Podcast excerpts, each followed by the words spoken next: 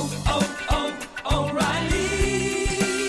You need parts? O'Reilly Auto Parts has parts. Need them fast? We've got fast. No matter what you need, we have thousands of professional parts people doing their part to make sure you have it.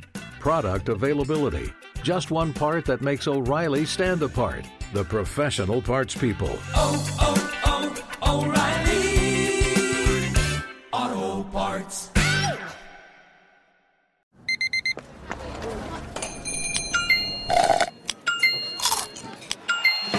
With your Amex card, entertainment benefits like special ticket access and pre-sales to select campus events while supplies last, make every tap music to your ears.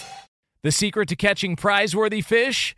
Fishing like a local. Jonas Knox here with Fishing Booker. The valuable knowledge of a local guide can turn a fishing trip of no bites into the best catch of the day. Go to fishingbooker.com to discover thousands of local fishing charters from all around the world and create your perfect angling adventure with their easy to use online booking system. Visit fishingbooker.com and book your trip today. Fishing Booker, fishing trips made easy. Hey, it's Jonas Knox. Winter is coming. Heavy rain, sleet, snow, and ice. Are your tires up for the challenge? In the season's worst conditions, winter tires are a game changer. They elevate traction, control, and confidence. They sell only the best, like the full line of Kumho tires. Go to TireRack.com slash sports. Tell them what you drive. Your tires will ship fast and free to your one of over 10,000 recommended installers. TireRack.com, the way tire buying should be. Thanks for listening to the best of Outkick the Coverage podcast. Be sure to catch us live every weekday morning from 6 to 9 a.m. Eastern, 3 to 6 a.m. Pacific on Fox Sports Radio. Find your local station for Outkick the Coverage at foxsportsradio.com or stream us live every morning on the iHeartRadio app by searching FSR. This is the best of Outkick the Coverage with Clay Travis on Fox Sports Radio. National Signing Day is not a thing anymore. But for all of you out there that feel like Christmas morning arrives every single year with the college football recruiting classes, we now have an early signing day and we have a later signing period. But this is when like 80% of the top players in the nation are going to sign. And the storyline coming out of Wednesday's signing day is the rich well, they got a lot richer. I mean, it was an incredible haul of talent if you look at the recruiting class rankings. And by the way, we're going to talk with Dan Wetzel in the program today uh, because he, I thought, broke it down pretty well for rivals. The impact and importance of signing top recruiting classes is growing, and one of the things that he wrote in his uh, in his column, which I thought was really entertaining at uh, Yahoo Sports, is he believes the playoff has created even more of an incentive for players to go and to sign uh, with the elite level schools out there. So if you go look, for instance, the playoff schools, obviously over time, have been who? Clemson, Alabama, Ohio State, LSU, Georgia. Boom. That's basically your top five in the college football rankings. Clemson, Alabama, Ohio State, LSU, Georgia, roughly your top five. Texas A&M with a solid day as Jimbo Fisher is trying to build up his overall talent. Auburn, seems to recruit pretty well. Florida, not a surprise. The Southern schools doing well. Uh, Texas, Oklahoma, Big 12 brands do well. Uh, then you got a couple of the second tier, I would say, uh, after Ohio State, top level recruiters. Big Ten with Michigan and Penn State. Notre Dame has done, I think, surprisingly well under Brian Kelly in recruiting in general and then Washington and Oregon doing decent, Tennessee, South Carolina, uh, as you kind of run through the list, Miami, a lot of the usual suspects in you know the top 20 ish uh, in uh, the recruiting rankings. Here's one that is going to blow your mind. And here's one that I think is just ominous eh, to the nth degree. And it's not surprising when you look at the overall breakdown. But man, USC with one of the worst recruiting classes that they have ever had, maybe the worst recruiting class that they have ever had, when you're bracketed by Bowling Green and by Louisiana during much of the day, and Louisiana Tech and Troy and SMU are the schools that you are competing with, that ain't a good sign at all. Uh, and in fact, Matt Leinart, who is maybe the most famous former Trojan alum out there right now, Matt Leinart, Marcus Allen, Reggie Bush, uh, he said, uh, he tweeted this out during the day yesterday Oregon is the new USC in recruiting on the West Coast. Back in my day, no one dared to recruit Southern California. Now it's open season and Oregon is hunting, and the Ducks have had and did have a great signing day. Mario Cristobal doing really well there. Uh, and the storyline of SC, and then Leinart went on to tag uh, several other people associated with USC, including the school president and the AD who had stuck behind Clay Helton. The reason why USC did such a poor job recruiting was, in the first place, nobody wanted to commit to SC because they didn't know what the long range future of Clay Helton was going to be. And the second part of that, and this is also pretty signature part of, of the overall decision making, is they hung Clay Helton out to dry. And then when they finally said, hey, by the way, we're committed to you, they waited so long to do it that it didn't allow him to have any kind of recruiting momentum at all. So as you break down the college football universe, USC's collapse on the West Coast is not just a big deal for the Trojans, it's a big deal for the Pac 12 in general. Because really, and I know people can argue, oh, Oregon has risen up, oh, Washington has been recruiting better, but most people nationwide think of the Pac 12 as a USC conference. And if USC is good, even if the rest of the Pac 12 isn't very good, the West Coast feels like it matters in the college football playoff. And this is why I have been teeing off. If you follow my social media feeds, uh, feeds at Clay Travis is my Twitter account, on this idea from uh, the commissioner of the Pac 12, Larry Scott. He was asked recently, hey, what do you think about the idea of expanding the playoff to eight teams? His immediate answer should be boom, I'm all in for it. If he had any kind of intelligence at all, the Pac 12 of all of the conferences and the Big 12 should be aggressively in favor of playoff expansion. Why is that? Because that makes your conference nationally relevant. If SC is down, your conference is still nationally relevant if you know that you are guaranteed a spot in the college football playoff. You are still relevant. But if you don't have a spot in the college football playoff, and so far the Pac 12 has won one game, they don't have a team in the Pac 12 uh, in the playoff again this year. The only game they won was year one. Marcus Mariota and the Ducks beat Florida State and Jameis Winston. And the only other team that's made it out of the Pac 12 is Washington, and they got run by Alabama in a game that was never that close. If you want your conference to be nationally relevant, you need to have a team getting in the playoff. And honestly, Utah this year helped the Pac 12 title game rankings because people watched Utah play against Oregon with the idea being, hey, I want to see whether Utah is good enough to make the playoff. Now, Oregon went out and whipped them, which is why one of the great storylines you could just follow in general is what's the worst thing that could happen for the Pac 12? Okay, I'm going to bet in favor of that because it seems to happen over and over and over again that the Pac 12 has bad things happen. But Larry Scott, I believe, has an easy goal here, and it should be for the college football playoff to expand. And that would help USC recruiting. That would help Oregon recruiting. It would help Washington recruiting because all these coaches would be able to go into the living room of recruits and say, hey, you don't have to leave here. And that's what's happening a lot. A lot of the top players are leaving the West Coast and going east to better football schools because you have a chance to make the college football playoff here just as easily as you do in another place, maybe even an easier spot because it arguably is easier to win the Pac 12 than it is to, say, win the SEC or the Big Ten. And so this is a no brainer. Instead, Larry Scott has fallen victim to this ridiculous idea of needing to imbi- needing to buy in to the Rose Bowl and protecting the Rose Bowl instead of thinking about expanding the playoff. He said, "Yeah, you know, I, I the challenge about expanding the playoff is well, we want to preserve our relationship with the Rose Bowl." And that was such a record scratch moment for me because I'm thinking, why in the world does the Pac 12 care about the Rose Bowl? The Rose Bowl isn't owned by the Pac 12. The Pac 12 doesn't make some god uh, awful, obscene amount of money from the Rose Bowl. Can you imagine the NFL being like, hey, we got to make sure that our playoffs make this random neutral site venue happy? God, no. The pathway forward for college football is eight teams, and it's the top four seeds getting to host home playoff games in the quarterfinals on their campus. And this conference that needs it more than any other is the Pac 12. Instead of putting up roadblocks to the expansion of the playoff, Larry Scott ought to be leading the charge, alongside, by the way, the Big 12. Because the Big 12 has still got a fear down the line that maybe Texas or Oklahoma decide to leave that conference. And if that were to happen, the Big 12 would collapse. Well, how do you keep Texas or Oklahoma from ever leaving the Big 12? Well, you give them an automatic playoff.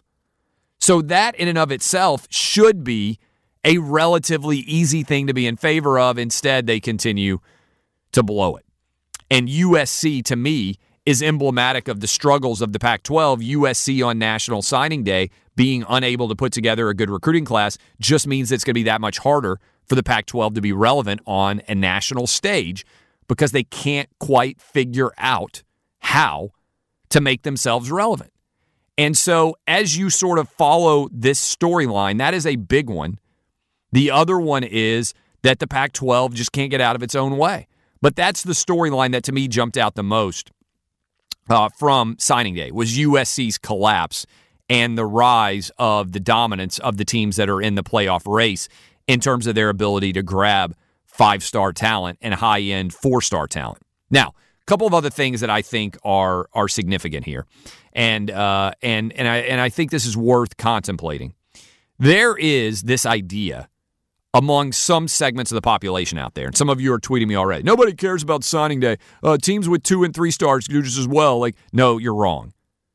I have done the research, and the teams that consistently finish in the top 10 are the teams that win the championship. In fact, you need to be in the top 10 recruiting class rankings at least three of the four years prior to you winning a national championship.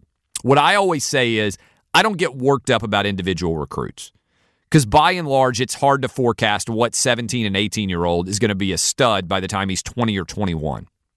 But in general, if your class is filled with better caliber players, meaning more four and five star players, your class is going to outperform. There's going to be guys who do well, there's going to be guys who do poorly. But in general, I want it's like investing. I want as many blue chip companies in my uh, investment portfolio as I can. Four and five star players are blue chips, right? You don't know necessarily, just like with a stock, which one is going to outperform. You don't want all your eggs in one basket. These are all sort of investment cliches, and they apply in the same fashion to college football recruiting or college basketball recruiting, or frankly, if it were able to be done, it's why teams like to stockpile first round picks. Because every first round pick you make in the NFL or the NBA is not going to pan out, and you want as many top draft picks as you can. And in general, unless you're totally a, a, a, broken organization, over time, the teams that draft the best are going to win the most. And in general, the teams that draft basically the best recruits, bring them in every year, are going to be more successful. And so I get frustrated when I see people try to argue otherwise. Oh, this is overrated. This isn't as significant of an aspect as you should possibly imagine. No, the teams that are going to be contending for the national championship are the teams that finish at the very top of the uh, of the food chain here. And so again, and I like to use, by the way, the 24 7 composite recruiting index because I think it sums up things better than others. Clemson, Alabama, Ohio State, LSU, Georgia, Texas A&M, Auburn, Florida, Oklahoma, and Texas. Those are in general the teams that will be contending the most for championships down the line based on the overall talent that they got. Now, Michigan, uh, Penn State, Notre Dame, Washington, Oregon, Tennessee, all these schools did fine. That's roughly your top 16 right now in the recruiting class rankings. And again, there's still more guys to be signed in February, so these things can continue to adjust on the fly, and they do constantly. But it's certainly worth paying attention to in general to try to have a rough approximation of how these guys are going uh, to shake out in uh, the weeks and the months ahead, but more importantly, in the years ahead. Be sure to catch live editions of Outkick the Coverage with Clay Travis weekdays at 6 a.m. Eastern, 3 a.m. Pacific on Fox Sports Radio and the iHeartRadio app. Hey, it's Jonas Knox. And you know O'Reilly Auto Parts? You know, O O O O'Reilly, who are in the business of keeping your car on the road. O'Reilly Auto Parts offer friendly, helpful service and the parts knowledge you need for all your maintenance and repairs. They've got thousands of parts and accessories in stock, either in store or online, so you never have to worry if you're in a jam. The team at O'Reilly Auto Parts can test your battery for free in or out of your car. If it needs to be replaced, they'll help you find the right battery for your vehicle. Need your windshield wipers replaced, a brake light fix, or a quick service? They'll help you find the right part or point you to the nearest local repair shop for help. Whether you're a car aficionado or an auto novice, you'll find the employees at O'Reilly Auto Parts are knowledgeable, helpful, and best of all, friendly. And by the way, I was just at O'Reilly not that long ago, within the last month, and guess what? Needed some help with the alternator, had some questions with the batteries. They helped me right away and did it right there in the parking lot. The professional parts people at O'Reilly Auto Parts are your one stop shop for all things auto, do it yourself, and you can find what you need in store or online. Stop by O'Reilly Auto Parts today or visit them at o'ReillyAuto.com slash two pros. That's o'ReillyAuto.com slash two pros. Hey, it's Jonas Knox. All right, game off. We got to pause here to talk more about Monopoly Go. I know what you're saying, flag on the play. You already talked about that, but there's just so much good stuff in this game. In Monopoly Go, you can team up with friends for time tournaments where you work together to build up each other's boards. The more you win together, the more awesome prizes you unlock. And there's so much to get. Unique stickers you can trade with friends to complete albums for big prizes, cool new playing pieces to travel the boards with, hilarious emojis for taunting friends when you smash their buildings or heist their vaults. Plus, Monopoly Go feels new and exciting every day with constantly changing tournaments and challenges. A ton include their new unique mini games like digging for treasure or a robot pachinko machine. And there's always new timed events that help you win big, like massive multipliers for everything you win or rent frenzies. There's always something fun to discover in Monopoly Go, so get off the bench and go download it now free on Google Play or the App Store. Game on! What's the secret to catching prize worthy fish in exotic waters? Learning to fish like a local with Fishing Booker. Hey, Jonas Knox here with Fishing Booker. There's only one way to turn a fishing trip of no bites into the best catch of the day, and that's with the valuable knowledge of a local guide. With fishingbooker.com, you have the world's largest booking platform of local fishing guides right at your fingertips. Use Fishing Booker's easy to use online booking system and discover thousands of local fishing charters from around the world ready to share their tricks of the trade. Create your perfect fishing experience and search for charters by location, species, salt versus freshwater, and more. Plus, it's smooth sailing with Fishing Booker's simple online payment method. You'll always fish with confidence when you start fishing like a local. Start your angling adventure now with Fishing Booker. Visit fishingbooker.com and book your trip today. Fishing Booker. Fishing trips made easy. Hey, it's Jonas Knox. You've put it off long enough. It's time to replace your tires. Tire Rack has tires that will elevate your drive. Touring tires for commuter comfort, performance tires for sporty handling, all-terrain tires for on and off-road adventure. Go to TireRack.com to get started. Not sure where to begin? Use the Tire Decision Guide to get a personalized tire recommendation. The right tires for how, what, and where you drive. Choose from the full line of Hankook tires. Shipped fast and free to a recommended installer near you, or choose the convenience of mobile tire installation. They'll bring your new tires to your home or office and install them on site. It doesn't get much easier than that. Go to TireRack.com slash sports to see their hand-cooked test results, tire ratings, and consumer reviews. And be sure to check out all the current special offers. Great tires and a great deal. What more could you ask for? That's TireRack.com slash sports. TireRack.com, the way tire buying should be appreciate you spending your Thursday morning with us. We've been talking a lot about recruiting and uh, the universe of the uh, early signing day. Dan Wetzel is scheduled to join us in the next segment. Going to have a, a, good conversation with Dan, uh, writing about how the rich are getting richer when it comes to the uh, the college football recruiting market. But I want to pivot here for a minute to talk about the Browns and the disaster that the Cleveland Browns are right now with all of the chaos unfolding. Now, it's unfortunate because there was so much optimism coming into the season for the Browns, and almost immediately, right out of the gate, they got whipped at home by the Tennessee Titans, and all those Browns Super Bowl future tickets, which everybody was so enticed by, looked ridiculous. The fact that the Browns were favored to win the AFC North looked completely ridiculous. But the chaos that has descended on the Browns is intriguing to follow, if for no other reason than so utterly predictable what was going to happen when Odell Beckham Jr. came to the Browns. Now, Odell came out today and said effectively, uh, or I guess it was yesterday that Odell talked, and he said, you know, uh, I don't want to be traded anywhere. I plan to be back here next year, whatever the usual rigmarole is. Uh, but to me, one of the fascinating questions that's hanging out there is what do you do with Odell Beckham Jr. going forward if you are the Cleveland Browns? Uh, there's a lot of talk about whether or not you need to revamp the entire organization. Is Freddie Kitchens the right answer? John Dorsey at GM?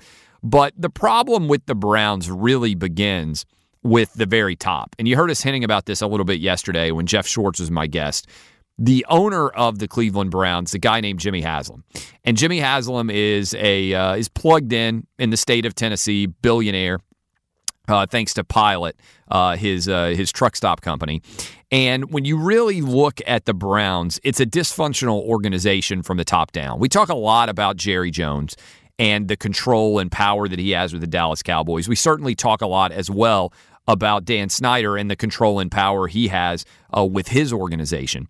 But really, we don't talk as much about Jimmy Haslam and the impact that he has had at the top of the Browns. And this is a big part of the reason why Tennessee fans revolted against the idea of Greg Schiano being hired because Jimmy Haslam, to put it frank, has not made really good management decisions when it comes to his teams. And so the the idea that Odell Beckham Jr. was going to arrive in Cleveland and be a good soldier and not create a stir was totally ridiculous on its face. It made no sense at all. And so as you break it down, really what we've seen is exactly what you would have forecast was likely to happen when the Cleveland Browns brought in Odell Beckham Jr. So I think the question going forward is what do the Browns do? Uh, presuming they stay committed to Freddie Kitchens and John Dorsey, that means you're also staying committed to Baker Mayfield. And even though Baker Mayfield has been mediocre to bad at best this season, I don't think you can make any moves with Baker Mayfield. And so as a result, that means to me that you have to stick with Baker Mayfield and all the apparatus that's surrounding him. But I also think you have to think at least a little bit about the idea of moving Odell Beckham Jr. And then the question becomes okay, what teams potentially would be interested in Odell and who would be interested in getting him at a price that's somewhat reasonable? And the only teams I can really think of that would make sense for Odell Beckham Jr. next year are teams that are already really good and think, let's say, for instance, that Tom Brady came back for another year in New England. We don't know if he's going to come back at the age of 43 and play another year, but if he did, the New England wide receiver corps is a mess. If you knew that you only had Brady for one more year or maybe two more years, could it make sense for New England to give up a first round pick and get Odell Beckham Jr. in New England? Yeah, I think it could make sense. What about down in New Orleans? If you know that you've only got a couple more years with Drew Brees, could it make sense to give up a first round pick for Odell Beckham Jr. and pair him with Michael Thomas, yeah, I think that could make sense. Does it make long range sense for the Cleveland Browns to keep Odell Beckham Jr. in Cleveland? I don't think it does. Because I think the problem with Odell has been he has created dissension for Jarvis Landry, who so far had been a pretty good soldier when you think about the way that he had performed in Cleveland. And when he gets his old college running mate back, Odell brings drama everywhere. And I don't know if you look at his production this year, which has just fallen off the face of the earth. I'm not sure how much of a difference he's going to make in general. This is one of those great stats that's out there. Every team that has ever won the NFL, the wide receiver has never been the best player on the team. Now, the wide receiver gets a lot of talent. People inevitably, when I talk about this, they say, What about Jerry Rice? I think Joe Montana was more important than Jerry Rice. So I don't think that the best player on the San Francisco 49ers during their Super Bowl runs was Jerry Rice, it was Joe Montana. And I don't think there's ever been a scenario where the best player on a football team that won a Super Bowl was the wide receiver. So wide receivers get a lot of attention because they're out on islands by themselves and they make plays, and the plays that they make are very look at me, hey, uh, I, am incredible, and you don't see all of the other players that are involved in, in allowing that play to be made in the same way. Uh, but I think Odell Beckham Jr. has created consistently drama and dissension everywhere he has been. And so, if you have an overly dramatic and overly dissent filled organization, which I think it's fair to say that the Cleveland Browns are right now, I don't know how in the world you maintain your commitment in any way to Odell Beckham Jr. So I think the Browns, as they move into this offseason, and look, they got a big game against Lamar Jackson. We've been talking some, a little bit, about how wild it is that Baker Mayfield is having the worst season of any starting quarterback in the NFL, while simultaneously Lamar Jackson is having the best season, their same second year quarterbacks. And Baker Mayfield had all the hype. And everything that Lamar Jackson does is basically the anti Baker Mayfield. And we talked about that to open up the show, how it was an intriguing example of the culture that can be set and how the quarterback, in many ways, sets the culture of an organization. But I think the culture of the Cleveland Browns organization right now is being set by Jimmy Haslam as the owner. It's not a good culture. And one of the problems has been this idea that they were going to go make a move for Odell Beckham Jr. and then boom, they were going to be a Super Bowl contending team. When the reality is they are not going to have a winning season, just like the Browns never have a winning season, and the hype got uh, ahead of by a substantial margin the reality. And so I think the question you have to answer as you move forward, and I think it's a good one, and I think it's an important one to debate and discuss, is what in the world do you do in Cleveland? And my answer is you got to move Odell Beckham Jr. I think in this offseason, you try to find a team with a veteran quarterback, a Drew Brees, a Tom Brady, that thinks they can handle him in the locker room, and then you make the decision, you know what? We're going to go ahead and move on from this guy. Uh, and it makes good sense to reset and best you can the culture of the organization. Let it be known that you're building around Baker Mayfield 100%. Get rid of some of the diva wide receiver tendencies that have surrounded Odell Beckham Jr. No matter what. Remember, this guy has never won a playoff game in his NFL career and he's been a very productive wide receiver, but it hasn't translated into actual wins when the postseason arrives. Put him on a team that's already really good, may feel like they're one wide receiver away from a Super Bowl, and see whether Drew Brees or Tom Brady, one of these aging veteran quarterbacks that wants one last Super Bowl run, whether they could handle him, and maybe those teams would be willing to give up a first round pick for him. Be sure to catch live editions of Outkick the Coverage with Clay Travis weekdays at 6 a.m. Eastern, 3 a.m. Pacific. Appreciate all of you hanging out with us here on Outkick. We are rolling on the Thursday edition of the show. Uh, old friend of the program, regular guest Dan Wetzel, best uh, national sports columnist in America, in my always humble opinion, at Dan Wetzel on Twitter. The day after National Signing Day, Dan, and you wrote about kind of the impact of signing day. We got a bunch of different things that I think are interesting to get into. I still love National Signing Day. I talked about it on the program already. Do you still enjoy it? Absolutely love it. It's always fun. Um, I love that all of a sudden the whole country turns its attention to like some county high school in Mississippi. Yes. yes. And then we're live on ESPN that, you know, places that never. There was one yesterday, kid from Lakeland, Florida, was making his announcement, and uh, he's he's going to pick between uh, I think it was like Tennessee and someone else in Oklahoma, and this big drama. And right behind him, his dad is sitting there, and he's got his jacket unzipped, and it can see the Oklahoma on it. So yeah, yeah. so I think he's going to go to Oklahoma. You know, and then he posts the thing. It's Oklahoma. So it's like just the failures, the the puppy dogs they bring out, the the whole thing. It's absurd. It's totally absurd. Every coach got a great class. Everyone got who they wanted. Uh, you know, it, it's it's it's a fun day. It is what it is. Um, it it means a lot, and it doesn't mean a lot, but I don't know how you can't really enjoy it. You really got to like lighten up if you just are angry that that someone's doing a hat hat choices or stupid things when they're 17 years old. Like, hey, good for them, whatever. Uh, and and for people out there who may not uh, be huge college football fans, this is a little bit different now. Over the past several years, we've had an early and a late signing period. This used to always happen in February. Now it happens. Uh, there's an early period, and I, and I think uh, around 80% of the top players are making their decisions now Uh, and uh, and then there, you know, twenty percent of kids will still wait and decide to, to sign in February. So it's a little bit bifurcated compared to maybe what it has been in the past. But it's still, again, Christmas morning for many college football fans.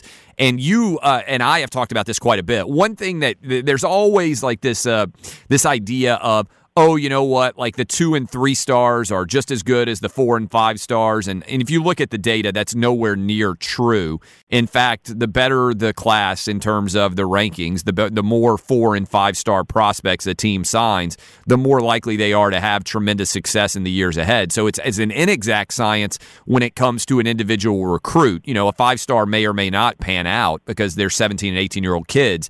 But the more four and five stars you get, the better your class overall is going to do. That's pretty consistently the case. Uh, and so the, the, the idea that this recruiting class rankings don't matter is actually fallen by the wayside uh, in in recent history. But also, you found out, and you wrote a column at Yahoo Sports, which I thought was really interesting. What you have found is in the playoff era, the teams that make the playoffs are getting even more of the better talent than they were before the playoff. Yeah, they really are. The playoff has has really separated what I think are the truly elite half dozen schools from what I would consider the very very good. And so, if you look at recruiting, Clemson, Alabama, uh, Georgia does really well. Ohio State, LSU. LSU just started; it's their first playoff appearance, but those schools are recruiting at a much higher level and have been able to separate from what I would say are the very goods. Texas, Notre Dame, Tennessee, you know, some of these are Florida, some of these other schools that still are getting a lot of kids. But if you look, the five star recruits are going to four, 22. I think we're, we'll see how it all plays out. I didn't recount this morning. Yeah. But it was expected to be 22 of 33 of the five. There's 33 five star recruits. 22 of them signed with just five schools: uh, Clemson, uh, Georgia, Alabama, LSU, and Ohio State. And obviously, three of those are in the in the playoff. Four of them are the only school. Four, there's only been five schools that have ever won a playoff game. Four of them are on that list. Uh, Oregon won a game back in 2014. So generally, if you are in that playoff, you can just uh, leave behind the rest of your conference, and so it creates a lot of uh, a lot of issues. And when you you know people again, you said uh, if you're a two star, that guy was a two star and he became an all pro. Yeah, Tom Brady was a six round draft pick too. Would you rather draft your quarterback in the first round or the sixth round? You want to take that chance? The more five stars you get, the better. There are 33 five stars a year. About that, there's 32 first round draft picks. So you have to look at it like a first round pick. And the way these scouting departments work now, the improvement in game film, practice film at high schools, they don't miss as much as they used to. It's not like it used to be. So if you're giving Clemson six first round draft picks a year and no one else in the ACC gets any first round draft picks, it's not a fair fight in the ACC. Clemson signed the top seven players, uh, I believe, in the ACC. I have to again go look, but about that, the, the the ability to go to the playoff has just changed everything and created these half dozen or so, maybe up to eight uh, national programs that can go get kids anywhere they want, and then everyone else is sitting behind. And that's why you keep seeing the exact same schools in the playoff every year. And uh, and as they're in the playoffs, and you mentioned like uh, kind of the Ohio State angle, it's not only how well the school may recruit relative to other national powers, it's how they recruit to uh, compared to the rest of the conference, right? Uh, and again, I don't track every single signee, but to kind of give you a perspective, Ohio State had more top 100 recruits uh, at one point yesterday. I saw this circulating on social media than the rest of the Big Ten did combined. So it, it's not only like Clemson right now, I would argue, has become a little bit like USC was back in the day in the Pac 12, where it's not only that they're elite, it's that compared to the rest of the conference, they're on like a different universe. And Ohio State of late, uh, certainly with Urban Meyer, and it looks like it's going to continue with Ryan Day, has been com- uh, has been recruiting at a level that most of the rest of the Big Ten just can't match. Right? Like if you're Alabama, okay, Georgia and LSU are able right now, Florida a little bit as well, to still end up with some really high level classes. But Ohio State's almost a different level at the at the peak than anybody else in the Big Ten. Yeah, again, they're getting uh, three, four, five first round draft picks a year, where the other schools are getting none or maybe one. I think the only other one was Maryland stole, uh, you know, flipped the kid at the last minute. Um, when you have that elite talent that changes games, the the three and four star guys are, uh, you know, and, and lower level four star guys are going to kind of even themselves out, and and then it's about development and scouting. But the five stars are the five stars, and so uh, Ohio State has such an advantage over everybody else. Uh, and, and and I think the way recruiting rankings are actually done is is it, not individuals, but the team rankings. You always hear, "Hey, so and so finished. You know, I got the ninth best class in the country." That often sounds a lot better than it is. The gap between five and nine is significant. So you look and say, "Hey, uh, let's say, for instance, Ohio State's got the fourth best class and Michigan's got the ninth." That hey, I see the number nine team in America beat the number four team in America all the time. It's pretty much even maybe a little better for Ohio State, but not much. No, not when yes uh, on uh, yeah yesterday Ohio State got uh, seven players ranked ahead of Michigan's top player. Yeah. So if Michigan and Ohio State are lined up have a pickup football game, Ohio State gets the first seven picks, and then Michigan gets the pick. you know, what do you think your chances are? Again, just imagine an NFL team getting that many draft picks. Yeah. And then the the competition getting none. So that gap makes Clemson and Ohio State their road to to to playoffs even easier and easier. And basically, the only thing that's upended Ohio State in the past few years is when they just flaked out and lost to like Purdue and things like you know they did they just they they shot themselves in the foot. And Clemson hasn't had that happen. So it's it's a big. I think it's a problem. I don't. It's not something like you should legislate and be you know cap or anything. I mean, it should be a free country and it's competition. But right now, the rich keep getting richer and richer, and we get these playoffs that are kind of feel repetitive. And for the whole country, you know, three or four teams every year come from the southeast, and that's not great for a sport that's trying to matter all over America uh, when when almost everyone's come from the same area of the country. Do you think that this, uh, and, and this is an intriguing question because certainly there is some uh, some progress, it seems, and some movement on the name, image, and likeness uh, universe. And we're talking to Dan Wetzel at Dan Wetzel on Twitter, Yahoo Sports national columnist. Does name, image, and likeness even in your mind the playing field a bit more, or does it further exacerbate the the, the difference between top and bottom in the uh, in the conferences? I think it's going to level it. And I Yeah. think that everyone's got this wrong, or a lot of people have this wrong, is they sit there and go, wait, you can basically pay the players. And, and you essentially can, because your fan can say, look, I, I got a, you know, I own a car dealership in Tuscaloosa, and I want that linebacker so bad, I'll give him a $250,000 a year job to promote my gas, you know, my, my car dealership. And that's basically what name, image, and likeness is. You can, you can do advertising. Okay. And, and so Alabama's just going to spend so much money on this. That's not right now. Alabama is already getting all the players. They got a car dealership over in in in Oxford, Mississippi too. They got one in Lexington, Kentucky. They got one in Ames, Iowa. You start evening it out with money. Right now, the two biggest determinations on uh, the, the determinations on where kids go in general is proximity to home, tradition, and conference affiliation. Okay, and so they're going to go what's what's already built. Well, there's no way for Iowa State or Boise State to create more tradition or a bigger stadium than Alabama. There's none. But Alabama can't basically bid for all 25 guys the way a Boise State or an Iowa State could come in and bid on a couple guys.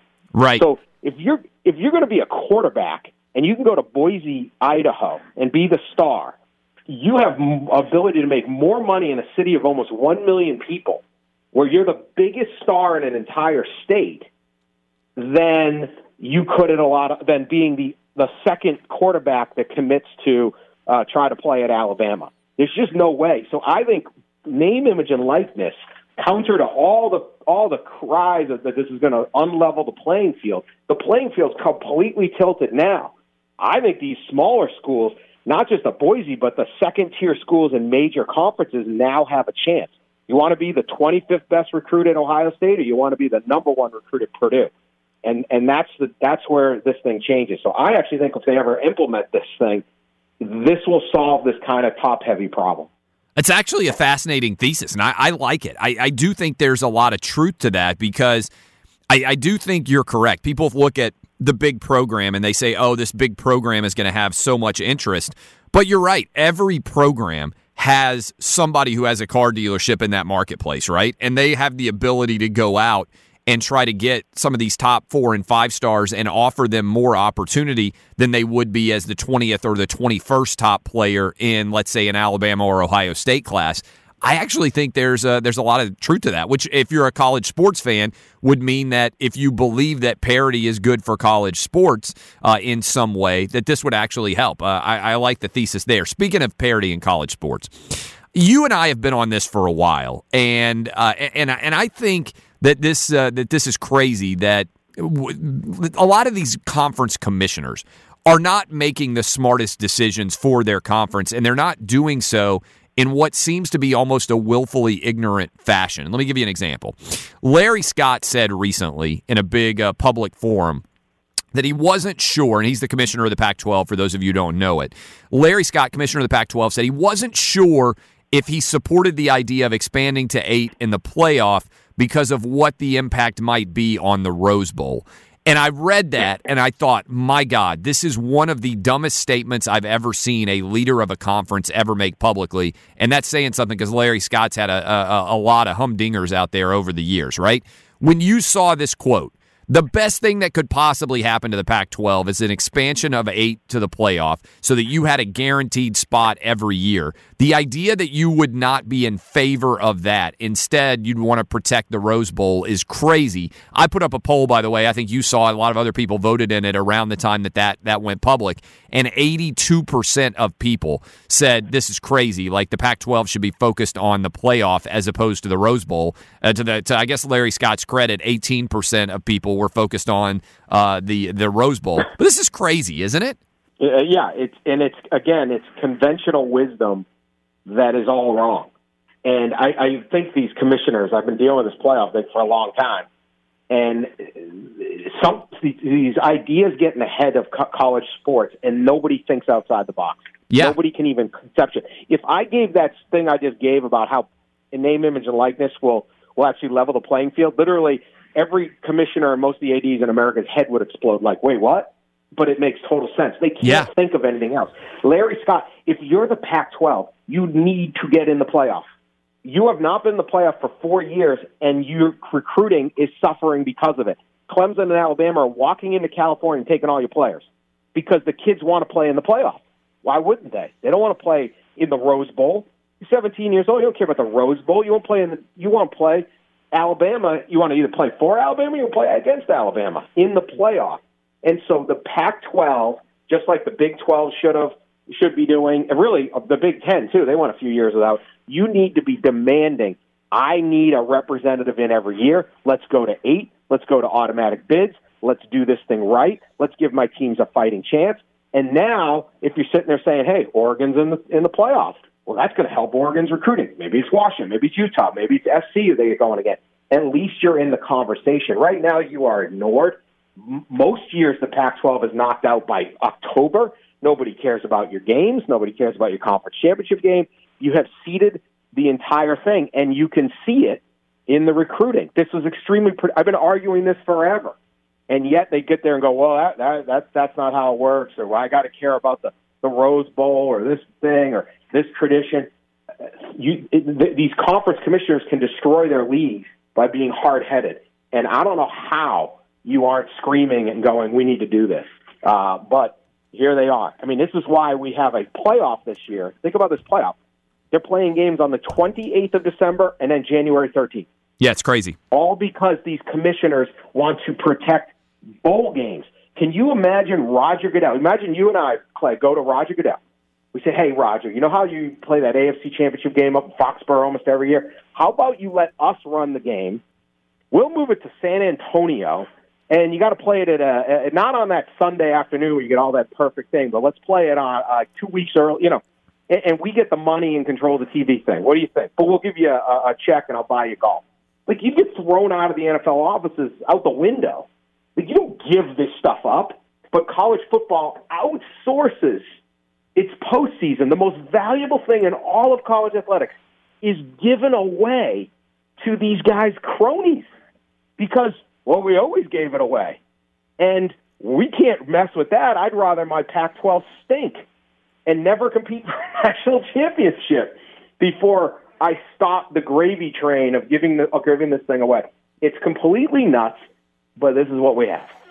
It's really well said that they, they refuse to think outside the box because, and, and I don't know, do you think that's just college athletics in general? Because maybe it's more of sort of a, uh, you know, like a lot of industries get disrupted right? And they get disrupted, and the way that they get disrupted is somebody has an idea that's totally outside the universe of what has happened so far. I'll give you an example, and there are tons of them. But, you know, Uber decides, hey, you know what? Instead of having to call a cab, and sit around and wait, you know, for 25 minutes outside of your house. Why don't we take advantage of these phones that everybody's got in their pocket now and set our own network of drivers up where you can pick up a car anywhere. You can get picked up almost instantaneously. It's cheaper than a cab, it's more efficient. And boom, suddenly the, the, the cab industry is in real trouble because they've got legitimate competition. Is it just that college is in this weird sort of hybrid space where it's kind of a business and it's kind of not a business? And so you end up with guys in control who aren't boat rockers, so to speak. They're not disruptors. And so they just are more likely to continue with the way things have been because that's the way that promotions typically occur in that universe. I've thought about this a lot. They're generally bureaucrats, or, or they started as like an assistant director of tickets somewhere and moved their way up. If you look at these resumes, so they've always been in the system. They're not outside businessmen. And then basically, you're a commissioner, you're an AD, you're making a million dollars a year, multi millions of dollars a year shut up and just keep the gravy train going. You don't care. You don't think. You don't have to think. It just works. I, I'll give you an example. When I did uh, the book Death to the BCS, I analyzed the playoff. I mean, I was I knew everything about the playoff, and the one of the talking points that these the commissioners and some of these ads would say is, if we even go to a 14 playoff, all the bowls will shut down because no one will pay attention. They'll all close. And I sat down with uh, with with a conference commissioner once, and I said, "Look, at this is how a bowl game works. So you can get Freedom of Information Act when some of these things are kind of quasi, they're public. There's right. different ones. Here's Your book, finance. by the This way, was works. was instrumental for people who are listening out there and they're like, "I like the college football playoff." I think you had more to do with a college football playoff emerging than anyone, certainly in the universe of media and uh, and and and public affair, and maybe more than almost anybody other than a couple of the conference commissioners who finally made it happen in terms of what you guys, the work you did on Death to the BCS. Well, I appreciate that. I wish they had designed a, a real playoff, not what we the quasi one we kind of have. But it's better than nothing.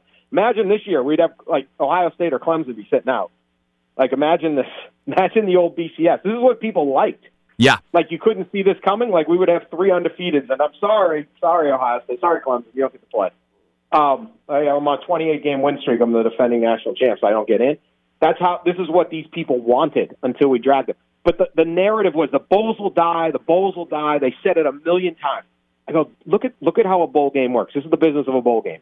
This is where they make their money, mainly from the schools giving them the money because they buy empty seats at stadiums. I show the whole thing. Basically, every bowl is a welfare case. I show the business. I go, these bowls aren't going to close. And I literally said, if this playoff goes and anyone wants to close their bowl, I will buy the bowl because the bowls print money. It's it's a guaranteed. The schools prop up the bowls. Every single person I showed that thing was like, what? Now back then there were 30 bowls. Okay, back when was arguing, there was probably 33 five years ago. There's now 40 bowls. Okay, the bowl games aren't going under. More of them are being created because you can't lose money on them. But you had commissioner after commissioner, athletic director, every single big name in all of college athletics were doing business with bowls, preventing a playoff, and none of them knew how a bowl game actually made its money.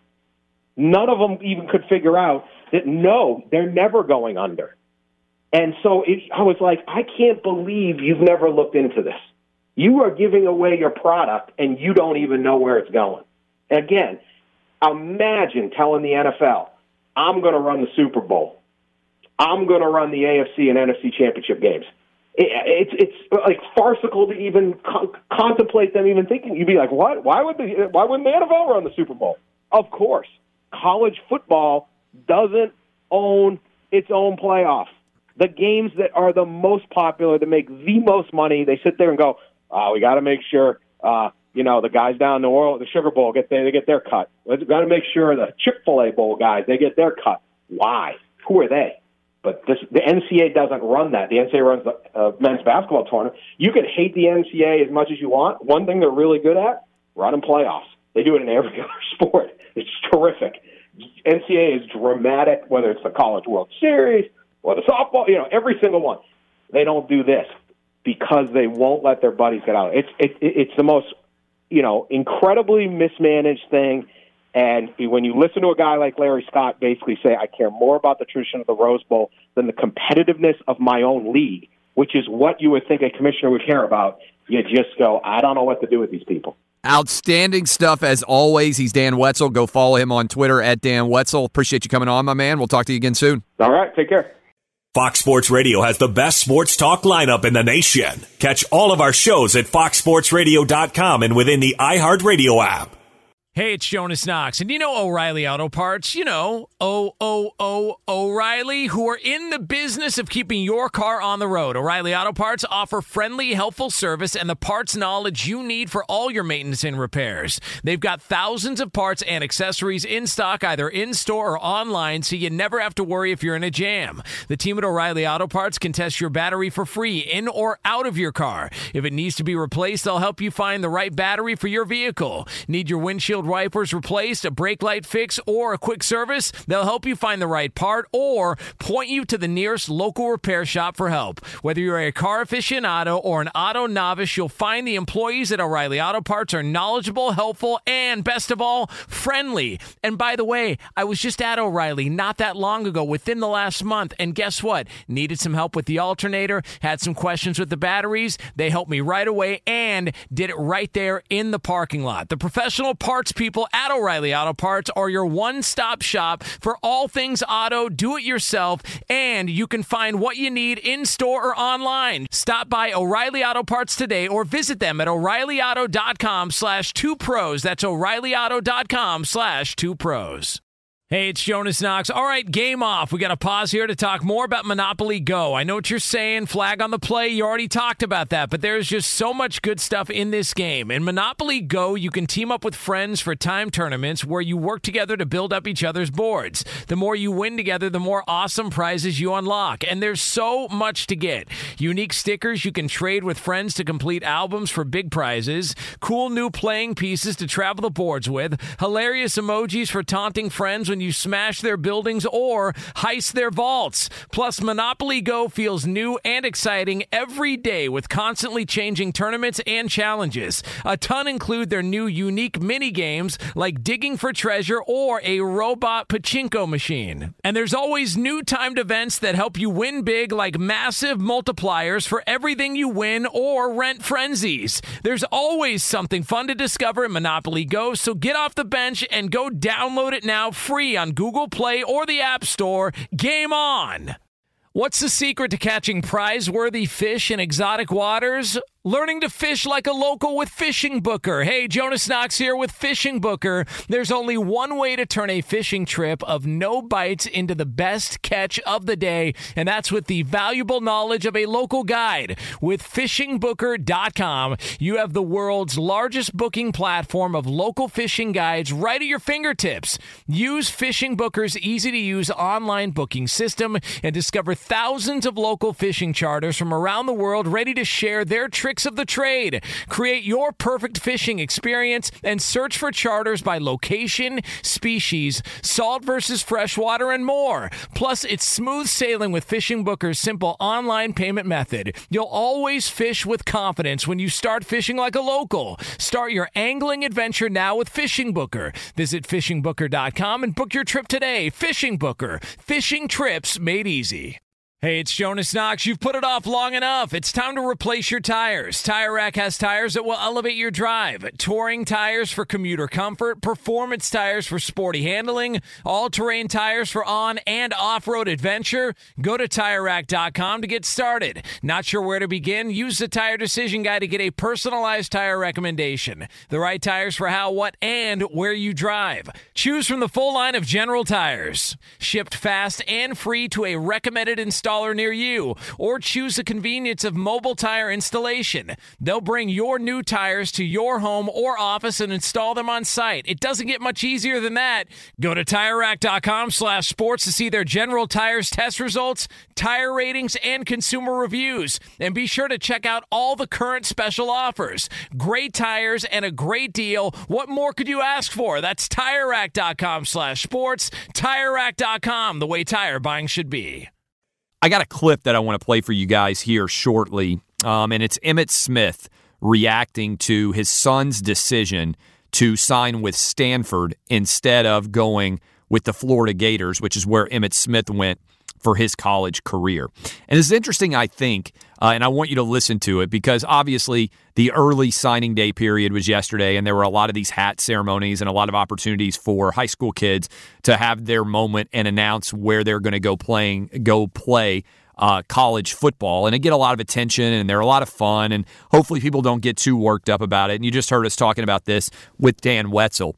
Most of the time, I don't think you learn that much from these uh, ceremonies, but I actually thought Emmitt Smith was really impressive. Emmitt Smith's wildly successful professional athlete.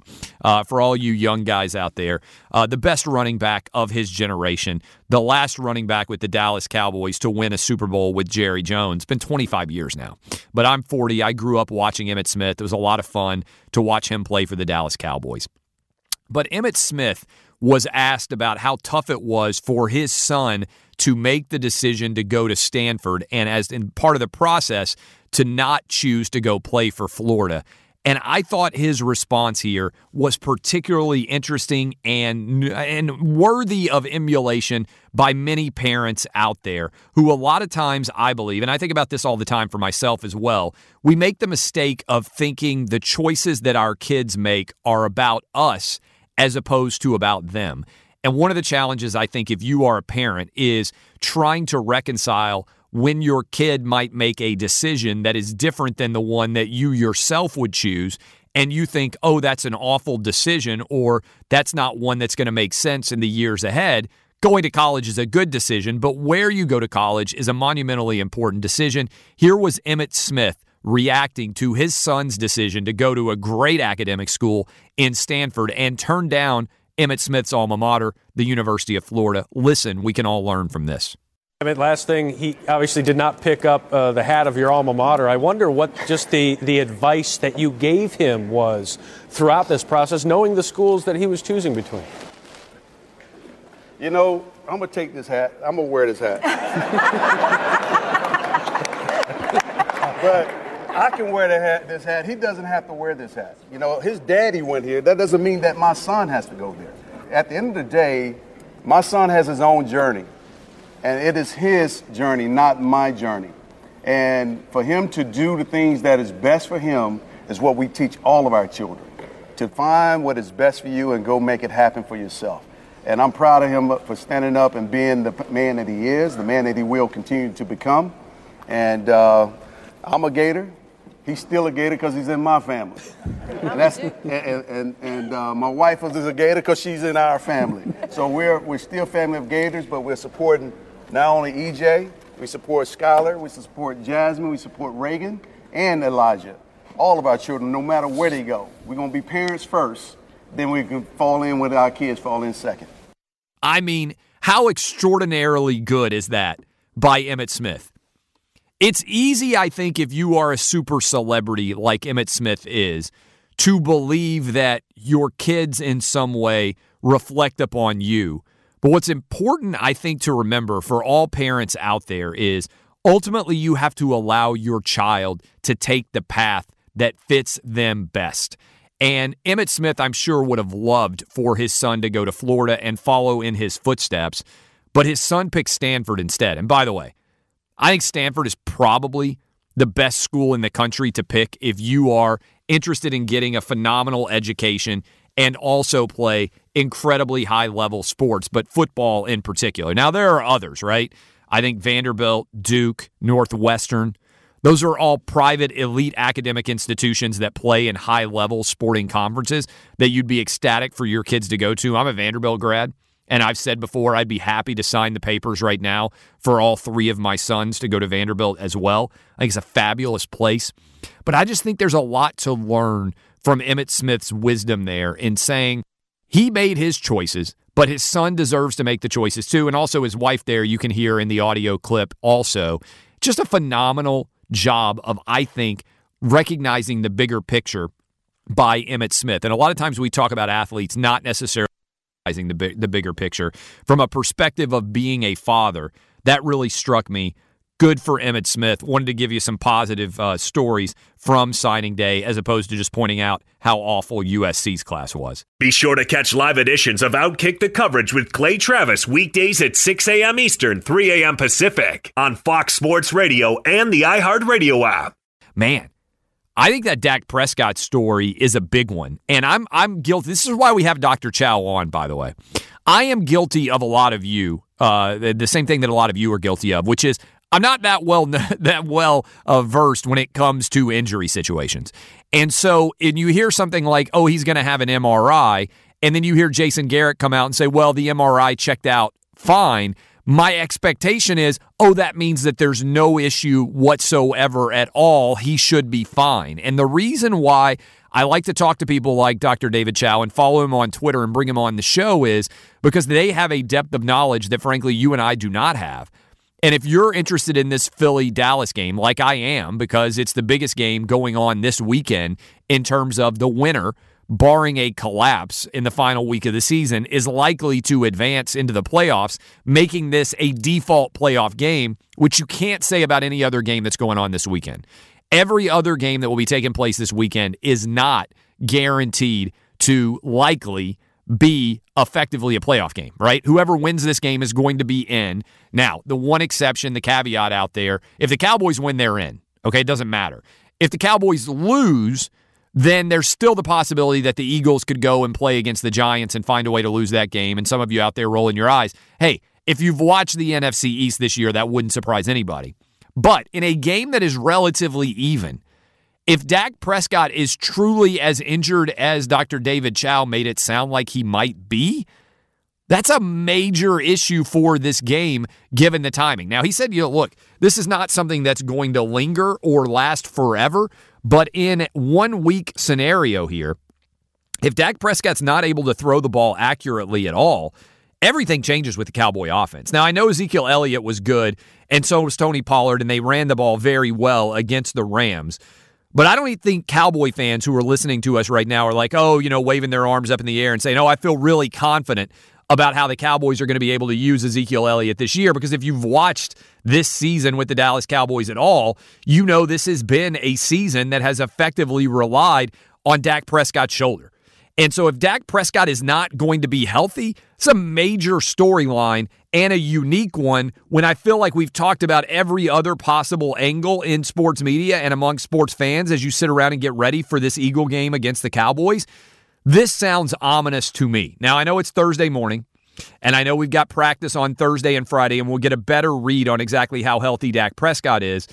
But I bet a lot of you who were listening to this show when when we had Dr. Chao on last segment, your ears kind of perked up and your your eyebrows kind of got raised a little bit because he didn't make it sound like Dak Prescott was going to be anywhere near 100% this weekend.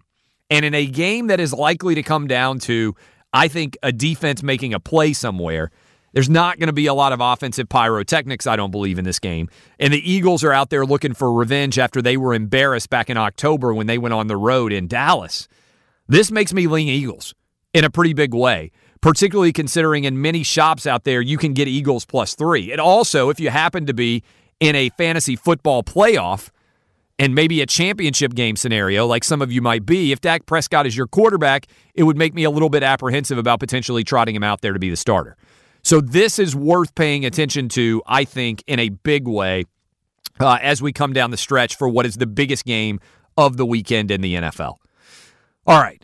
A lot of people waking up with us on the West Coast right now. Appreciate you guys listening uh, all over LA, 570 AM, LA Sports uh, out there a lot of USC Trojan fans, and I know because I'm out in LA right now, a lot of you are staring up at the heavens thinking, what in the world has happened to our football program? I'm on the Fox lot a lot. It is filled with huge USC Trojan fans. Fox Sports way over indexes for USC fans. And some of them are listening to this show right now on their way in for an early morning start on Thursday at the Fox Sports studios. And there were a lot of long faces all day long Wednesday on the lot over this performance. I don't think you can underrate it. USC was absolutely atrocious in their recruiting class.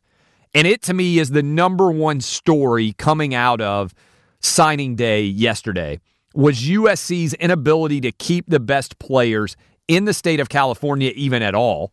You had Oregon swooping down and stealing some, you had Washington grabbing some, Alabama, Clemson, everybody is recruiting in the state of California because USC's ability to basically build a fence and keep all the best players in has pretty much vanished.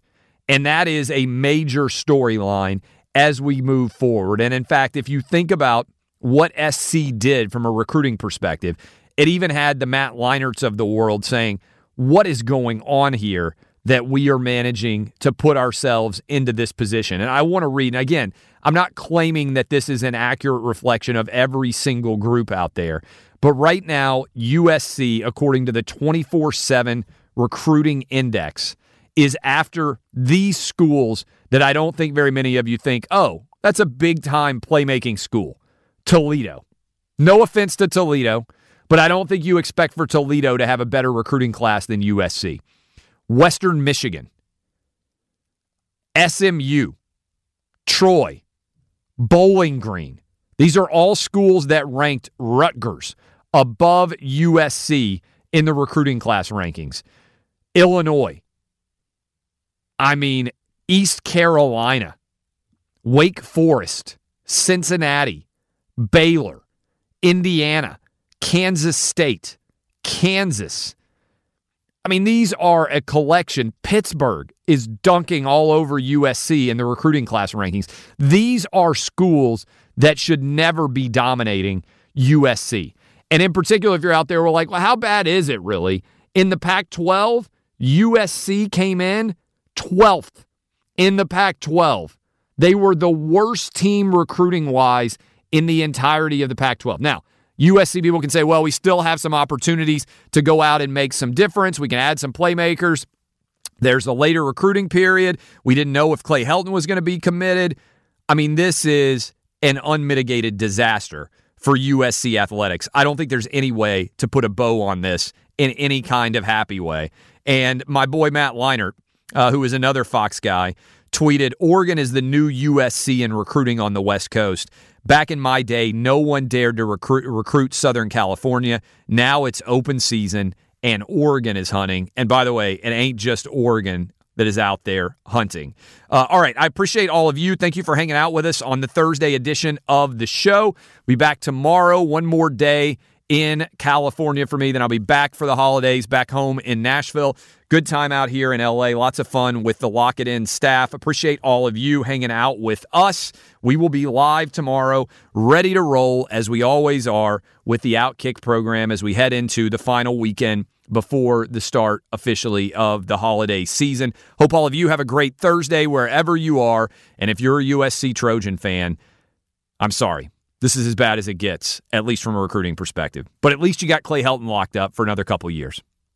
I'm sorry, that was cruel too. This is Outkick. Uh, appreciate all of you hanging out with us. Encourage you to go download the podcast. Make sure you don't miss. I appreciate all of you. This has been Outkick the coverage on Fox Sports Radio.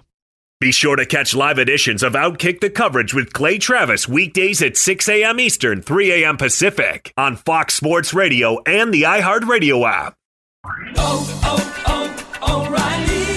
Are your wiper blades chattering, skipping, or squeaking? Don't let streaks or smearing on your windshield compromise your visibility. When it's time to replace your wiper blades, stop by O'Reilly Auto Parts and see our selection. Our professional parts people will even install your new wiper blades while you wait. Stop by O'Reilly Auto Parts today. Oh, oh, oh, O'Reilly. Auto Parts. At Bet365, we don't do ordinary. We believe that every sport should be epic. Every home run, every hit, every inning, every play. From the moments that are legendary to the ones that fly under the radar. Whether it's a walk-off grand slam or a base hit to center field. Whatever the sport, whatever the moment, it's never ordinary at Bet365. 21 plus only must be present in Ohio. If you or someone you know has a gambling problem and wants help, call 1-800-GAMBLER. From BBC Radio 4, Britain's biggest paranormal podcast is going on a road trip. I thought in that moment, oh my God, we've summoned something from this board. This is Uncanny USA. He says, Somebody's in the house, and I screamed. Listen to Uncanny USA wherever you get your BBC podcasts, if you dare.